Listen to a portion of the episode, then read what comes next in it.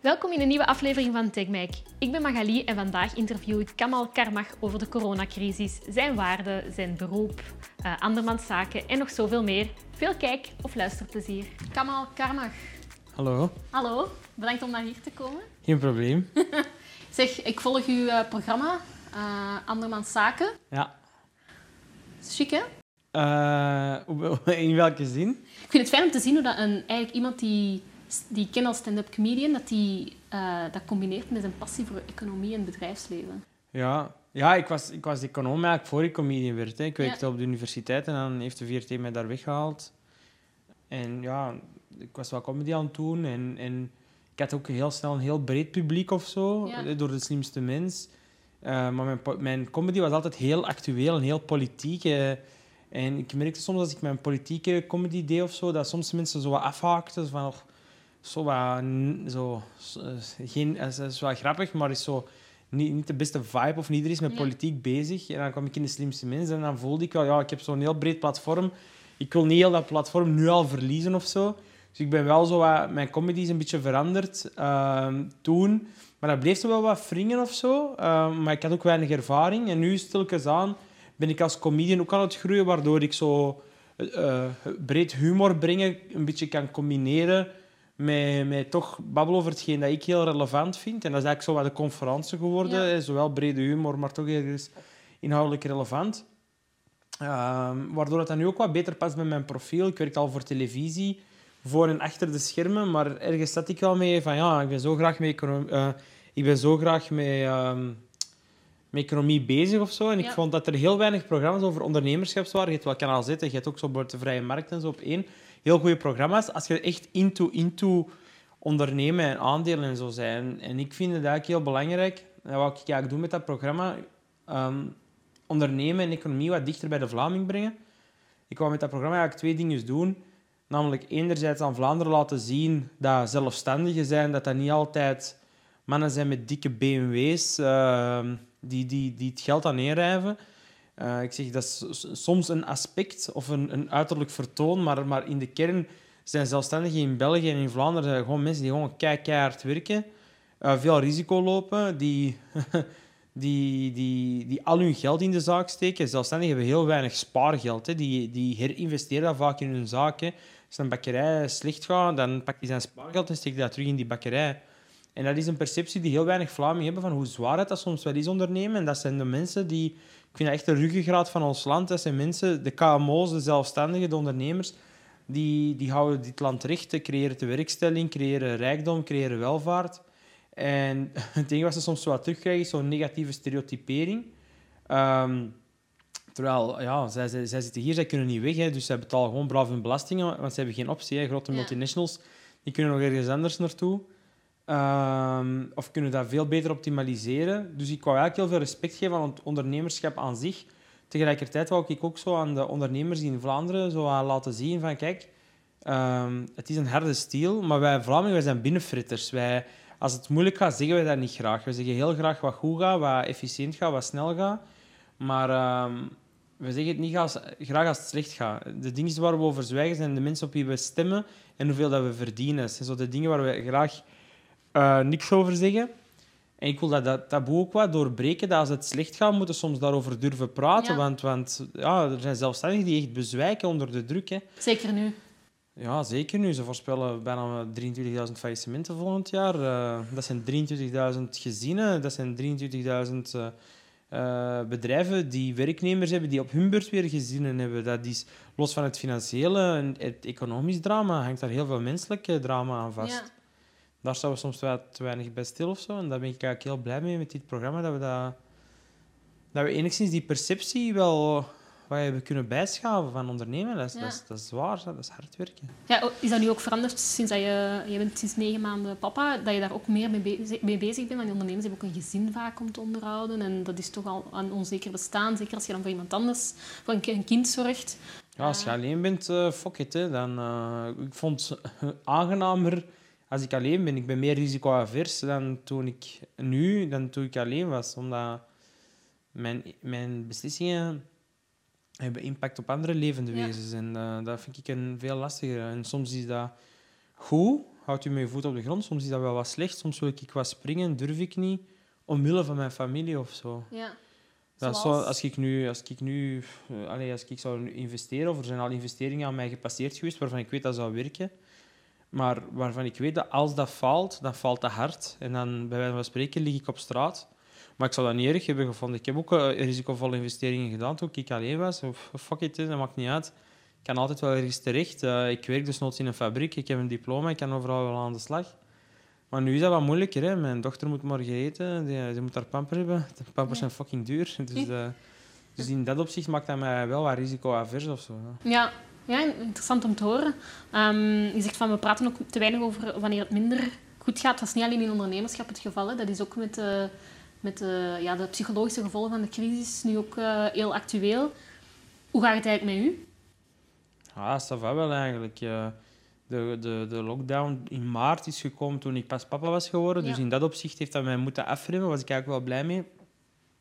Ik denk, zonder de lockdown had ik mijn dochter minder gezien dan eh, als het er niet zou zijn geweest.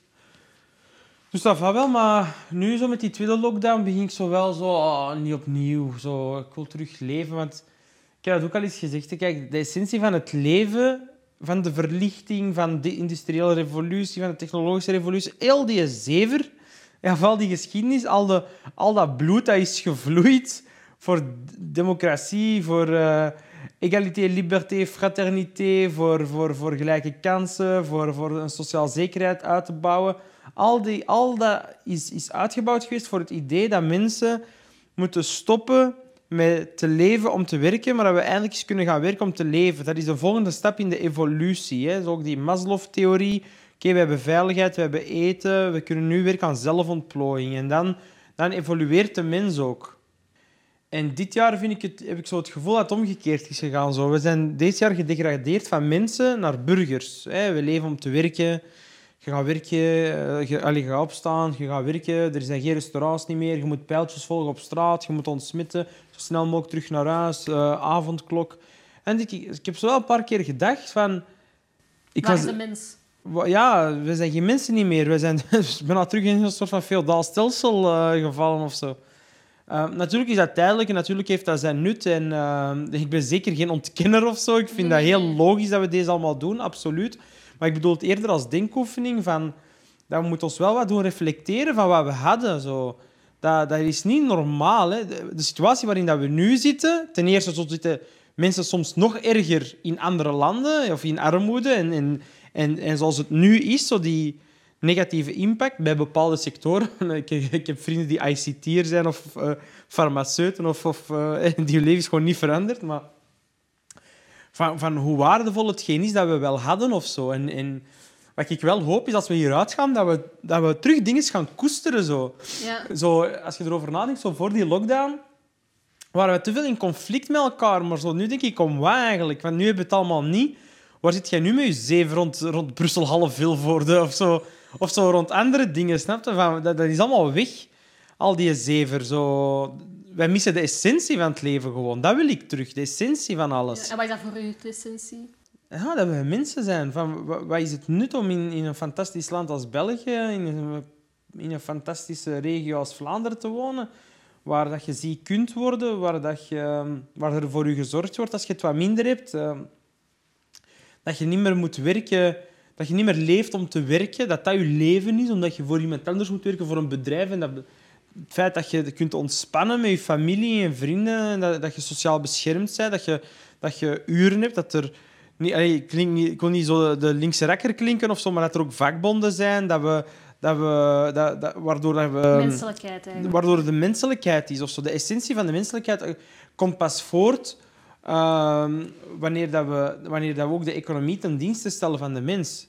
En net daarom ben ik voorstander van... van eh, eh, politici noemen dat dan rechts of zo, maar toch wel van een heel slim liberaal economisch beleid. Want als je een performante economie hebt en als de economie goed draait en je hebt goede zelfstandigen eh, en allee, of, het ondernemersvertrouwen is er en het consumentenvertrouwen is er, dat is de motor van de economie, het consumentenvertrouwen. Als je dat allemaal hebt, dan laat dat ons toe om een samenleving uit te bouwen dat, dat, dat de menselijkheid versterkt. En als dat gebeurt, en dan komen we bij cultuur terecht, komen we bij kunst terecht, komen we bij creativiteit to court terecht, ook in het ondernemerschap, research and development, dan gaan we als mens stappen vooruit zetten. Ja. Wat je nu ziet, dat is ook letterlijk, hè, alle geld van research and development gaat naar corona. Hoe gaan we dat bestrijden? Dus eigenlijk per definitie staan we in de wetenschap en innovatie staan we eigenlijk stil. Ja. Logisch, hè? Ehm, maar dan, dan bedenk ik me, wat fuck, jongen, we, we hadden het goed. Ken je dat je zo... En dan beginnen ze op een spijt te hebben, zo, zo dat je, ken je dat? ik mis mijn ex. zo, je kent zo, de Ja, ja. samenleving zoals die hiervoor was. Zo. Ik had die misschien wat beter moeten behandelen, want ze heeft, het mijn, ze heeft het nu uitgemaakt en nu zit ik hier met die corona. Ja, ja, ja. Dus Maar- je bent blij met Alexander de Croo als premier dan? Waarom? Een liberaal? Nu, het is nu crisismanagement. Hè. Ja. Er bestaat nu voor, daarmee dat ik dat belachelijk vond dat die regeringscrisis of dat die 500 dagen, dat die 500 dagen over een fucking regering zit, dat onder alles fucking crisis. Hè, gast. Links, rechts, links, rechts, boven, onder, dat maakt allemaal niet uit. Centrum, eh, daar heb ik allemaal scheid aan. Het is nu fucking crisis. Er zit hier gewoon corona, zijn mensen aan het sterven. Dat, onder, onder dat bewind zijn er mensen aan het stikken. Hè. Kun je inbeelden? Er waren mensen aan het stikken. Er zijn mensen in het ziekenhuis aan het stikken. Met een bubbelzak over hun kop, op hun buik. Die mogen hun familie niet zien. Die zijn aan het sterven zonder hun familie. Je hebt dan bejaarde mensen die zeggen... Ik wil sterven, want dat is, de dood is beter dan de eenzaamheid. Dat gebeurt. En jij gaat even politieke spelletjes spelen om voor je eigen partij er zoveel mogelijk uit te halen. Doe eens normaal, jongen. Fucking eikels. Dat, vind ik, dat, dat, dat, maakt mij als, dat maakt mij echt boos. Zo, "Hm, die moet premier worden, die moet minister worden. Doe nou eens normaal. Zijn mensen aan het sterven, hè, gast. Elke dag dat ze verder hebben genomen in die regeringsvorming, hebben ze een dode mens op hun geweten. Dat, dat, daar ben ik echt rotsvast van overtuigd. En allee, zoals ik al zei, voor mij links en rechts, dat maakt allemaal niet uit. Maar zo, eh, op zich, Alexander de Croo, ik heb er helemaal niks op tegen. is eh, liberaal, maar alle partijen zijn liberaal. Ik heb zo het gevoel dat die dat niet snappen.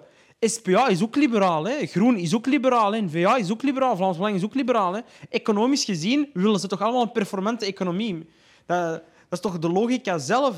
Hoe dat je dat invult en, en wie dat de factuur en zo gaat betalen, dat zijn accenten binnen een liberale economie dat wij in het Westen Ja. per definitie zijn. Snap je? Ik vind dat heel veel partijen zo het grotere plaatje zo wat zijn verloren. Of de politiek court is het grote plaatje een beetje verloren eigenlijk. Ja, er kwam ook kritiek in, eh, in mei, denk ik, dat de winkels eh, eerder opengingen dan wanneer dat we onze familie, dan wanneer we onze familie mochten terugzien.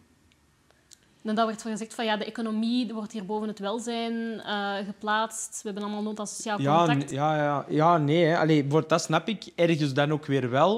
Het is niet aan mij, ik ben geen politieker, dus ik benijd ze niet. Hè. Ik geef kritiek op dat de- regeringsvorming zo lang heeft geduurd. Maar polit- politicus zijn nu, of regeringsleider, parlementsleden is super chill. Dat is eigenlijk gewoon hoogbetaald doppen volgens mij. Maar zo, regeringsleider zijn nu is geen makkelijke stiel. Maar dat heeft op zijn minst, op zijn minst het voordeel van één, de duidelijkheid en twee, van de beargumentering. Namelijk, als je nu gezien ziet, in mei was er nog, waren serieuze opflakkeringen. Dat zijn mensen die je wilt vasthouden.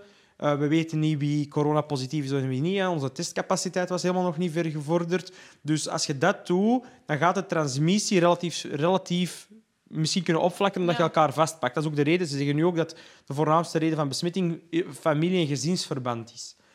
Terwijl de economie naar de winkels gaat, mondkapjes, eh, protocollen. Oké, daar zit ook een logica achter. En het is nu ook niet dat de retail er fluitend door deze crisis is doorgegaan, Nee, nee, natuurlijk. Hè. Heel veel cashflows zijn doorbroken geweest. Heel veel bedrijven hadden minder inkomsten, maar hadden meer uitgaven. Hè, want je moest je personeel beter benutten. Er kunnen minder mensen binnen. Je moest investeren in ontsmettingskiosken en dat soort dingen. Dus ik vind dat zo, soms wel wat populistisch om dat zomaar te zeggen. Er zijn veel mensen die dat inderdaad graag zeggen. Maar dat tot daar aan toe. Ik vind daar zit, zit een logica achter. En dat vind ik oké. Dat Ik wil een politiek waar logia, logica achter zit en geen strategie. Zeker geen politieke strategie, niet nu. Elke politicus die tussen de verkiezingen en eigenlijk ervoor, en met, toen de regering ontbonden werd, tot nu, één strategische beslissing heeft gemaakt. Als er ergens nog één politicus... Ik weet niet wie, ik weet van niks. Hè, dus ik zeg het gewoon als mens, als burger. Hè. Als er één politicus is die een beslissing, een samenwerking, een naar dichter naar elkaar toe komende opportuniteit heeft gemist omwille van partijpolitieke redenen. In mijn optiek heb je bloed aan je handen. Ja. Wat vond je van, wat vond je van de avondklok in Antwerpen? Daar heeft Bart de Wever, de burgemeester... Uh... Oh ja, dat bedoel ik. Ik ben ook niet links en rechts. Maar daar, kijk, daar zit de, de, de redenering achter van daarom, daarom en daarom. Is het een goede beslissing? Dat weet ik niet. Maar het is daarom. Oké, klaar. Ja. Je kunt dat bevechten en bestrijden. Oké, er zit een reden achter. Dan is het oké. Wat ik niet tegen kan, dat gebeurt nu ook, is wanneer dat er een... Ik wil... Dat is ook... Dat ze zeggen, nu als papa, zeggen ze altijd in die opvoedingsboeken, dat ook al zijn de ouders het niet eens, maar het kind toe moet een front zijn. Ja. Een coherent beeld. En dan moeten maar achteraf, apart, dat uitvechten. Maar naar de kinderen toe kom je met een eenduidige beslissing. Dat moet voor de politiek ook gelden. Als er een beslissing is samen, en je neemt die samen, in de Veiligheidsraad zitten de federale regering en de deelregeringen samen. Als dat allemaal is, om dan dat er bepaalde politici dan zeggen, oh, ik er niet mee eens. Ja, gast, dat je bakjes dan gewoon. Snap je? Zeg dat in privéverband, maar zeg dat niet in, in het openbaar. Snap je? Er zijn mensen die die daar moeite mee hebben. Er zijn mensen die daardoor geld verliezen. Er zijn mensen die hun zaak hebben moeten sluiten. Dus die boos zijn. En dat, dat gooit olie op het vuur. Terwijl dat, dat, ontneemt de solidariteit. Dat zuigt. Mensen zeggen heel de mensen zijn corona moe. Dat is bullshit. Hè. Volgens mij is iedereen gewoon politiek moe. Ja. Nou, kordaat, coronabeleid, iedereen weet dat dat een ramp is. Hè, maar zo dat, dat springen en dat soms wel, soms niet. En dan dat, dan dat. Ik denk dat mensen dat beu zijn. En ik denk het feit... Allee, we worden internationaal uitgelachen. Hè met het feit dat wij geen deftige regering hadden tijdens een van de grootste crisissen sinds de Tweede Wereldoorlog. Nou, kijk, echt absurd. Ja. echt absurd. Maar kijk, ik bekijk alles ook heel positief. Hè. In de zin van, laat deze opportuniteiten bieden. Hè. De echte leiders zullen ooit wel opstaan, of we hebben, wij hebben ze ondertussen gezien. Um, en in dat opzicht uh, zien we wel. Hè. Ik zag je ook al langs iets retweeten, denk ik. Was het van die uh, DJ die heel veel zelfmoorden in zijn kennissenkring ja, ja, ja. Denk je dat dat, dat ook niet onderschat wordt, dat mentale aspect? Ja, zeker in de creatieve sector, denk ik. Omdat dat zijn mensen die, die nadenken over het leven, die daar voorstellingen rond maken, die daarmee bezig zijn, die daarvoor leven. En dat volledig te ontnemen is soms ook een deel van hun identiteit ontnemen. Ik denk, ik denk dat we daar heel veel slachtoffers in zullen zien. Perspectief is ook iets dat heel veel mensen hebben gemist. Um, Kijk, ik ben geen dokter, ik ben geen viroloog. Ik wil niet die mensen zeggen, ik ben geen viroloog, maar ik ben oprecht geen viroloog. Ik ben geen psychiater, ik ben geen psycholoog.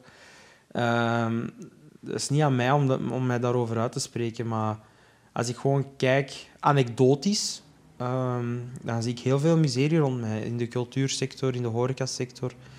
Uh, ook mentaal. Ehm, over armoede ben ik een ervaringsdeskundige. Mensen die heel weinig hebben en nu nog minder hebben door tijdelijke werkloosheid of, of, of wel, of wel werkloosheid hebben. Of, of ja, dat, door ben ik, dat is geen geheim, ik ben arm opgegroeid al in mijn leven. Hè. Ehm, maar ja, als jij nu gewoon tijdelijke werkloosheid hebt, dan staan mensen niet bij stil. Je krijgt wel een stuk van je loon, maar jij werkt niet, dus je krijgt geen maaltijdchecks. Hè. Maar ja, 200 euro maal, 180 euro maaltijdchecks. 120 euro, 150 euro maaltijdchecks op een loon van 1500 euro, dat is nog eens 10 procent. Ja.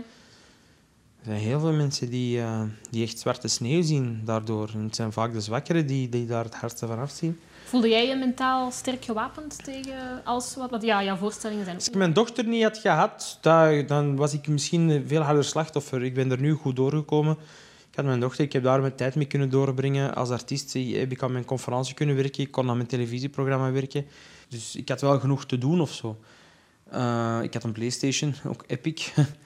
Uh, ja, voilà, dus dat doe heel veel. Wat speelt je? Call of Duty. ik speel graag Call of Duty. Ik vind het heel goed, heel, goed, zo, heel strategisch of zo. Uh, maar ook niet superveel, maar... Allee, dan komt een economie nu naar boven. Dat is ook stra heel veel strategie. Toch een beetje, hè? Ja, ja, dat is waar. Dat is waar. Maar op zich is eigenlijk een econoom heel vaak een korte termijn uh, denker. Hè. Met alle gevolgen van dien. En we willen altijd iets oplossen. Economen denken dat. Er zijn ook allee, in de economie altijd zo wat... De, Um, de, zo, de eerste bachelor economie die zien altijd de ceteris paribus clausule. Zo en dat betekent in de economie uh, bekijken we een bepaald, of analyseren we een bepaald iets when all the rest is equal. Dus de rest veranderen we niet. Dus we bekijken gewoon dat specifiek dingetje. Net omdat de economie zo complex is dat we niet in staat zijn, te zijn met geavanceerde econometrie, maar oké, Maar dat we eigenlijk niet in staat zijn om zo'n heel fenomeen volledig te analyseren met alle variabelen van dien. We kunnen altijd maar één ding analyseren en de rest dat moet dan constant zijn. En dan gaan we dat bekijken, de rest moet Ja, constant ja, ja. zijn. Waardoor dat je eigenlijk niks weet. Daarmee dat ze ook heel vaak zeggen, economen hebben honderden antwoorden op tientallen vragen. Ja. Dat Zo'n boutade. We- Economen lullen maar Maar wat. ze lagen ook heel veel in de, knoop, eh, in de clinch sorry, met virologen. Hè. Afgelopen maanden daar zag je echt een, een gigantisch spanningsveld tussen. Hè. Niet per se economen. Hè. Een goede econoom kan perfect eens zijn met een viroloog. Ja, maar ik, bijvoorbeeld, ik heb toch echt heel veel discussies geweten tussen de Mark van Ranst en eh, Geert Noels. Eh, dat zat er dikwijls dat zat er echt stevig tegen. Waarin nou, die Geert Noels ook de bigger picture probeert te schetsen. En waar Mark van zegt, van, ja, maar op menselijk en gezondheidsniveau. En dat clasht toch Het is wel. niet aan mij om over persoonlijke mensen te babbelen, want ik vind Geert Noels, we komen uit dezelfde school, het Xavierus College. Ja. Ik vind dat een vent, zeer slimme mens, een heel toffe mens. Maar je moet wel oppassen dat Mark van Rans werkt voor de universiteit, is een wetenschapper, is heel objectief, heeft geen belangen. In theorie zou het zo moeten zijn. Ik heb zijn tweets wel gelezen, soms, zijn zij bela- soms is dat zo wel precies wel aan de linkerkant of zo.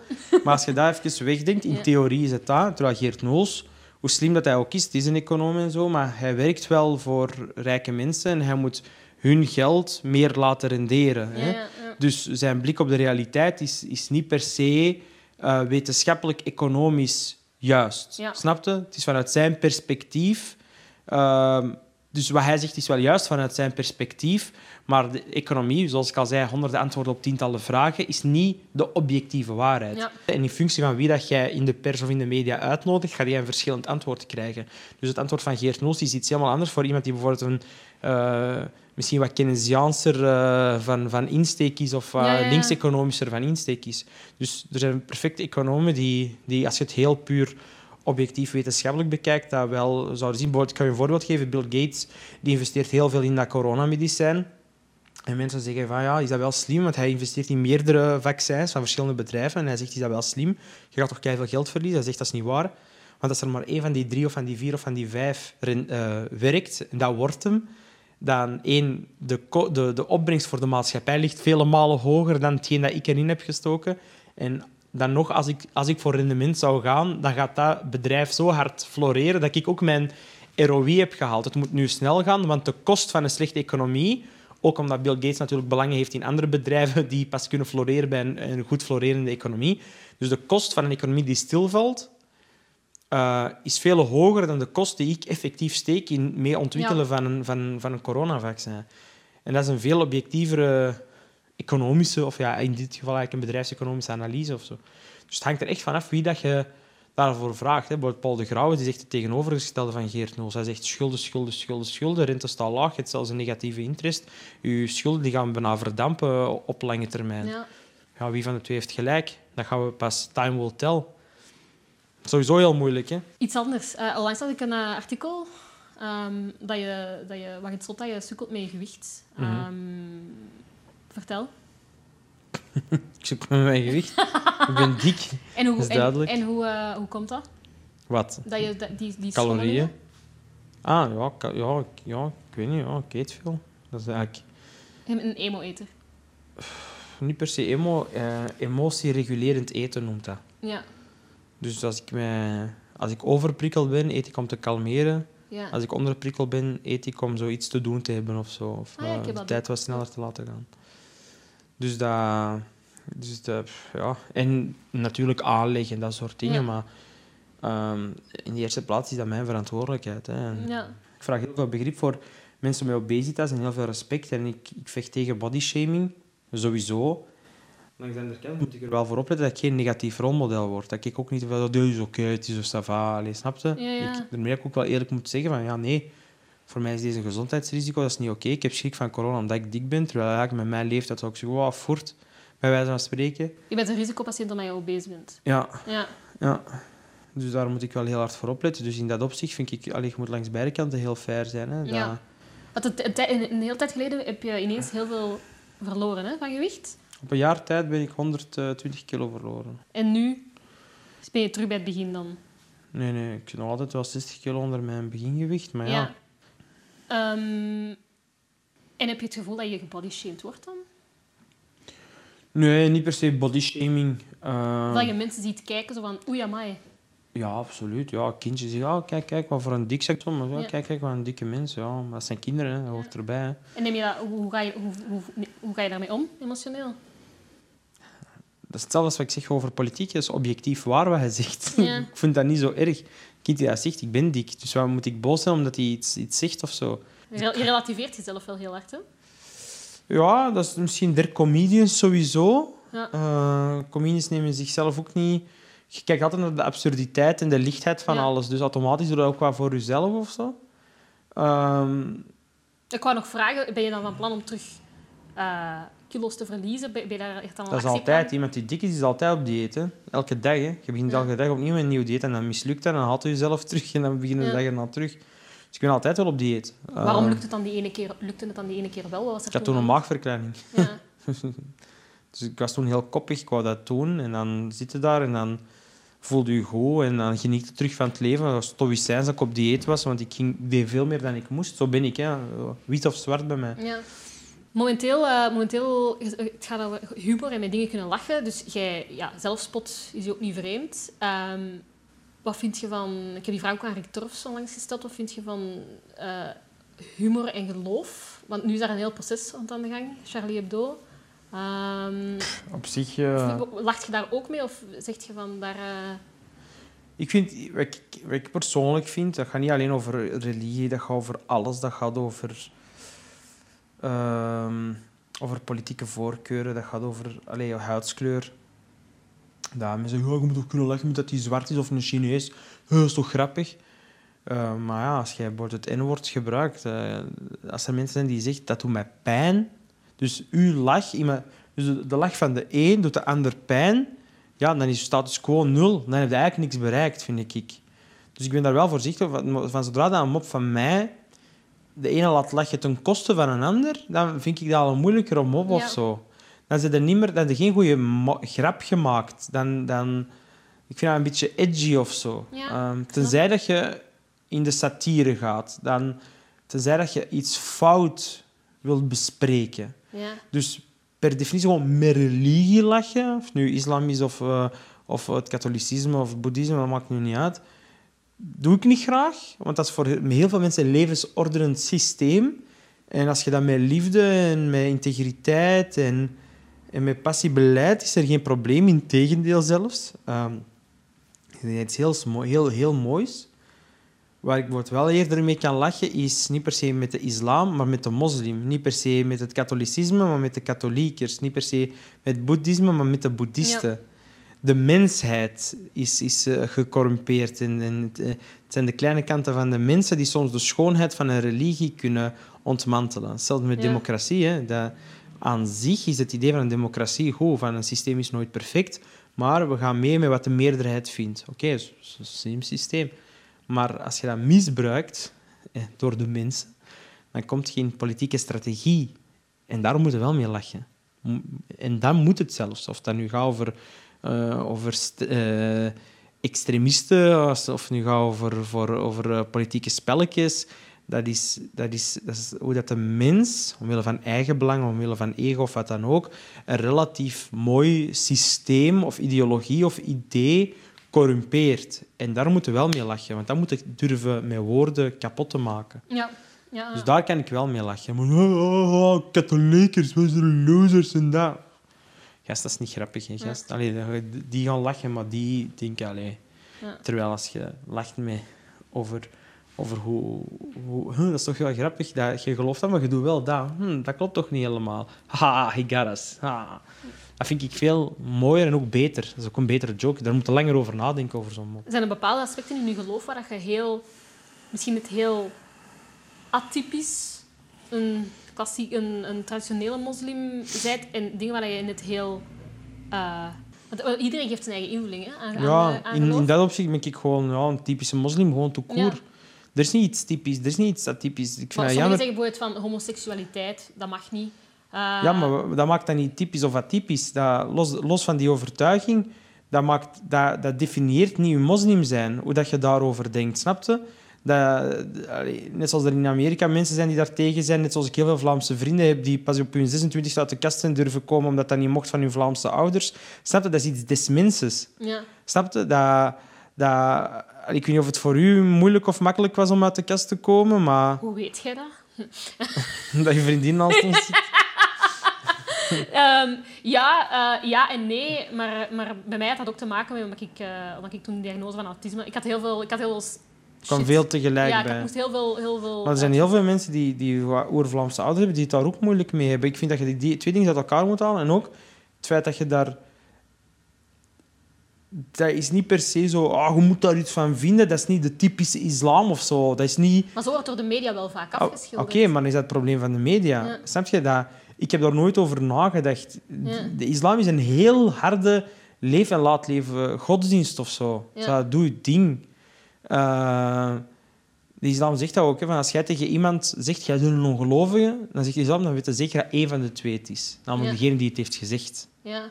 En zo, eigenlijk is dat de grootste eikel. Ja. Dus in dat opzicht, snap je, ik kan daar geen goed antwoord op geven, want ik ga niet voor de religie spreken. Mij interesseert dat geen hol. Wie met wie is, wie met wat iets doet.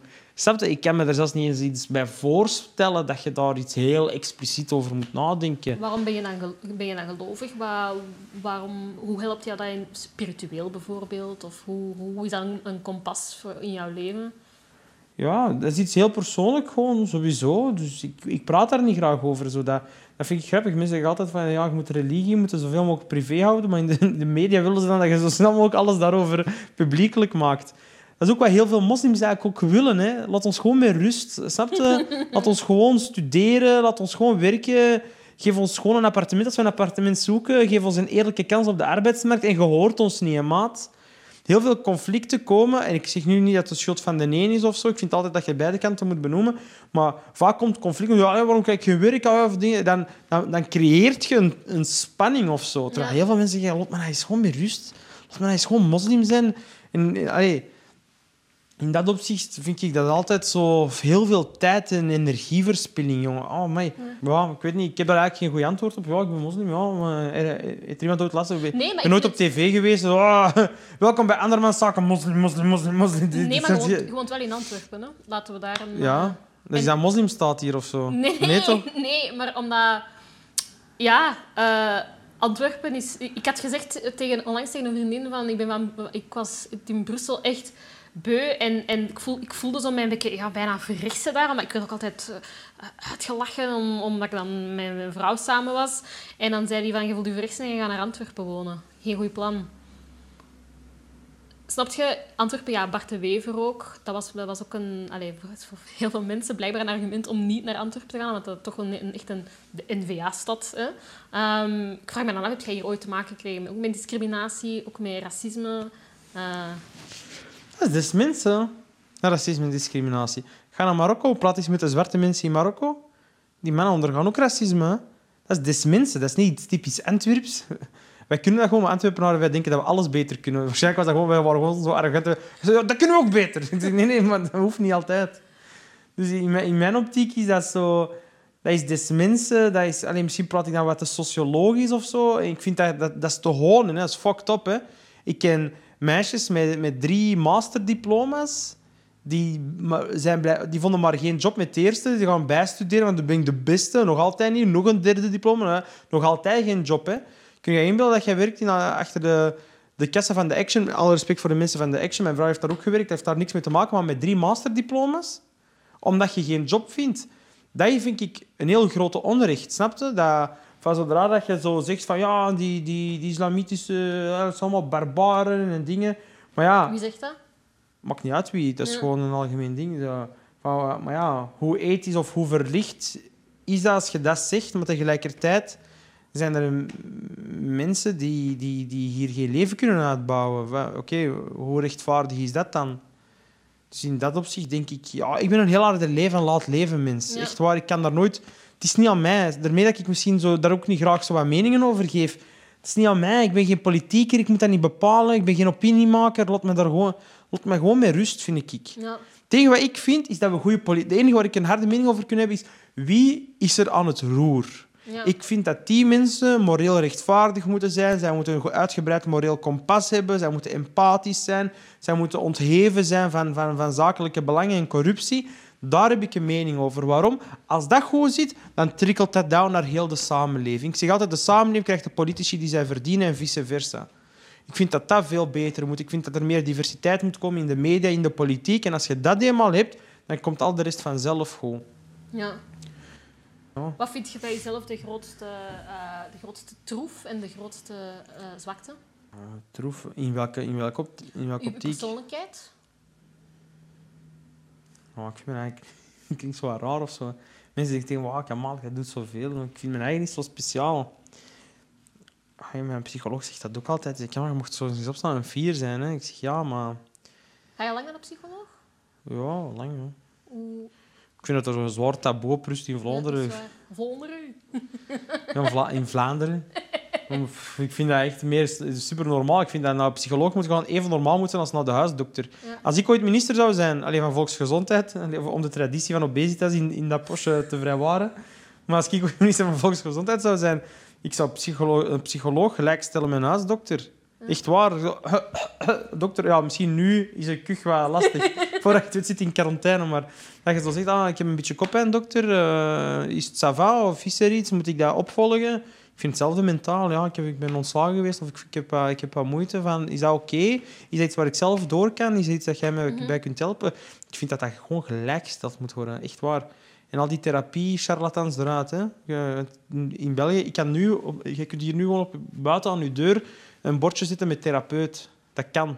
Ja. Dat is geen beschermd beroep. Psycholoog wel, maar therapeut niet. Maar die, vragen, die mensen die vragen soms meer aan een psycholoog. Terwijl een psycholoog heeft fucking vijf jaar gestudeerd. Therapeuten ook, hè, die doen ook al opleidingen en zo. Maar ik vind dat, dat is vloe. Ik weet dat van mijn eigen. Hè. Toen ik op zoek was naar iemand om mij bij te staan, ging ik naar een therapeut en die had soms wat te weinig klinisch inzicht. En ging ik soms naar een psycholoog die had dan te veel klinisch inzicht. Dus dat was altijd zo'n heel clue om dat uit te zoeken. En uiteindelijk is wel gebleken dat, dat een psycholoog wel beter was, omdat hij zo ook wel wat inzicht heeft in wat er echt in je kop aan zo aan het gebeuren is. Maar voel je al slecht en je gaat dan op Google naar de juiste psycholoog zoeken. Ik vind dat... Vind dat, dat als ik uh, daar ooit iets over te zeggen had, uh, ik zou dat veel... Ik zou dat allemaal veel efficiënter, veel coherenter, uh, veel duidelijker moeten aanpakken. Het is ook maar sinds kort dat mentale problematiek iets wordt. Dat is ook logisch. Hè? Dat is een teken van de tijd. Hè? Vroeger, de man ging werken, vrouw was thuis. Dat was een soort van basis, een soort van anker is natuurlijk ook niet, het is niet dat ik pleit van vrouwen aan de hart of zo, helemaal niet. Hè. Maar op een gegeven moment zijn de vrouwen ook hun eigen carrières gaan beginnen uitbouwen, kinderen naar de crash en zo verder. Maar waardoor je alle twee in een soort van vibe zit van presteren, presteren, presteren, presteren, presteren. Uh, en we moesten gaan, hè, want de economie werd groter en groter en groter. Maar langs de andere kant, ja, we hebben nooit... We, allez, zolang dat we fysiek mee konden, ça va wel, maar we hebben nooit stilgestaan bij wat dat doet met ons mentaal. En en ik denk dat we daar nu stilletjes aan de prijs van aan het bepalen, betalen zijn. Al die burn-outs en dat heeft, dat heeft ook heel erg veel gevolgen. En ik is dat ook omdat jij naar een psycholoog bent geweest? Of is het dan eerder voor angsten? Of, uh, of, Nee, ik heb niet echt last van burn-outs. Het enige waar ik zo wel wat last van heb, uh, is zo... Ja, zo... Wat is de zin van het leven of zo? Zo, zo? Waarom doen we deze allemaal? Maar langs de andere kant, ik begrijp gewoon dat ik heel gezegend ben. Ik heb uh, veel mogen doen. Ik zit niet meer in de situatie van waar ik kom in armoede en shit. Dus in dat opzicht ja, ben ik veel aan het piekeren, veel aan het nadenken. Uh, maar ik ga graag naar een psycholoog. Ik vind dat, dat doe je eigenlijk echt deugd. Zo, soms dat je zo wat paniek hebt, je gaat naar de huisdokter, die trekt je bloed uit, dat va wel. Doe ik dat ook eens graag naar een psycholoog. En... Doe jij het op reguliere basis? Ja, ja twee wekelijks. Ja. Ja. ja. En soms is dat nutteloos. Soms denk ik, ik heb net 50 euro weggegooid, bij wijze van spreken. En soms is dat heel nodig. Maar ik vind dat wel goed. Uh, als kind had dat misschien ook wel goed geweest. Ik denk dat er heel veel mensen in armoede, alleen gelijk vroeger, tandarts werden niet terugbetaald. Heel veel arme kinderen gingen niet naar de tandarts. Stelde mijn psycholoog, terwijl het vaak de mensen zijn in sociaal-economische zwakkere groepen die het meeste nood hebben aan een psycholoog. Dat is een groot Matthäus-effect. En zij die hebben, zullen nog meer hebben. En omgekeerd niet. Dus ik vind net dat als je het zwakker hebt, ik vind net dan moeten naar een psycholoog gaan. Hoe is het thuis? Jullie hebben vaak relatief meer kinderen op een beperkte ruimte. Hoe gaat dat? Lukt dat voor u? Heb je ergens nood aan? Lukt dat op school? Is er iemand om u te ondersteunen? En CLB doet daar natuurlijk wat zij kunnen, maar die zijn ook onderbemand. Dus ik vind dat daar ook wel die psychologische bijstand, zeker in, in stedelijke contexten, in, in, in lagere sociaal-economische contexten, ik vind dat daar zeker een tandje bij mag gestoken worden. En geloof mij, na deze corona zal het echt nodig zijn. Wij, zitten nog, wij, hebben, wij hebben nog zelfs geen zicht op de mentale toestand van heel erg veel mensen. los van geldverlies en zo, ook gewoon existentieel. Zo, dat, dat een jaar binnen zitten en, en elke zekerheid en fundament verliezen van, van de samenleving waarin dat je dacht te zitten, dat kwijtraken, daar hou ik echt mijn hart voor vast. Dus in dat opzicht, ik was juist hard voor de politiek, maar, maar in dat opzicht ben ik de grootste supporter van de huidige regering, los van politieke kleur. Ik hoop oprecht dat ze het goed bedoelen, dat ze uh, zuiver van hart zijn, dat ze zich niet laten doen door belangen die niet die van het volk zijn. Uh, want dat gaat nodig zijn. Wij gaan politici nodig hebben, wij gaan leiders nodig hebben. Er zijn mensen aan het sterven, er zijn mensen psychologisch aan het afzien, er zijn mensen aan het hervallen in armoede. Dus ik ben de eerste supporter van de regering. Ik ga ze wel hard aanpakken in mijn eindejaarsconferentie, maar ik ben in de eerste plaats wel echt een supporter van de mensen die nu aan het roer staan, ook Vlaams. Ik hoop echt waar dat ze doen wat nodig is om ons terug te krijgen waar we gaan. Economisch kan dat waarschijnlijk ook wel. We spreken van een U-beweging, een V-beweging, een W-beweging in de conjunctuur. Uh, maar waar heel veel mensen het wel unaniem over eens zijn, heel veel economen, los van hoe lang het duurt. Het is niet dat we hier waren, naar beneden gaan, ongeacht welke vorm. Maar ze zeggen niet van, we gaan hier uiteindelijk eindigen. Veel mensen zeggen dat we uiteindelijk ook wel dat gaan, het vorige niveau gaan bereiken en gaan overstijgen. Dus in dat opzicht is er wel wat perspectief. Maar alsjeblieft, geef terug perspectief aan de mensen. Zo. Dat, dat is wel mijn, mijn, uh, mijn oproep of zo. Laatste vraag. Um, zijn, is er, zijn er manieren waarop je daar zelf aan wilt bijdragen aan mensen die nu in echt een psychologisch, in een mentaal dal of in armoededal... Uh... Ja, qua mentaal ben ik ambassadeur van Warme William. Dat is een project waarbij we jongeren willen oproepen om aan elkaar te vragen hoe is het. Mm -hmm. dus, dus dat we dat we aan suïcidepreventie doen al bij heel jonge mensen. Hè, door gewoon al soms te vragen hoe is het met u, maar oprecht gemeend. Doe er soms al heel erg veel. Actief luisteren. Mensen laten uitpraten zonder judge, uh, zonder zelf ook iets te willen zeggen. Dus ik roep mensen daar echt toe op om dat te doen. Uh, wat betreft armoede, ja, alles wat ik altijd kan doen in mijn macht, uh, met mijn beperkingen, dat ik kan doen om, om de samenleving een stap verder te helpen, dat zou ik direct doen. Ja. Dat zou ik altijd direct doen. Uh, ik wil echt van deze wereld een betere plek maken. Misschien daarom dat ik ook heel de BV-schap zo niet serieus pak.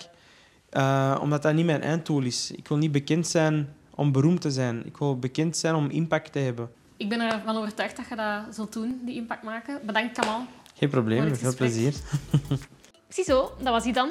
Um, als je even enthousiast bent als ik, dan mag je zeker subscriben, want volgende week komt er een nieuwe gast aan. Tot dan!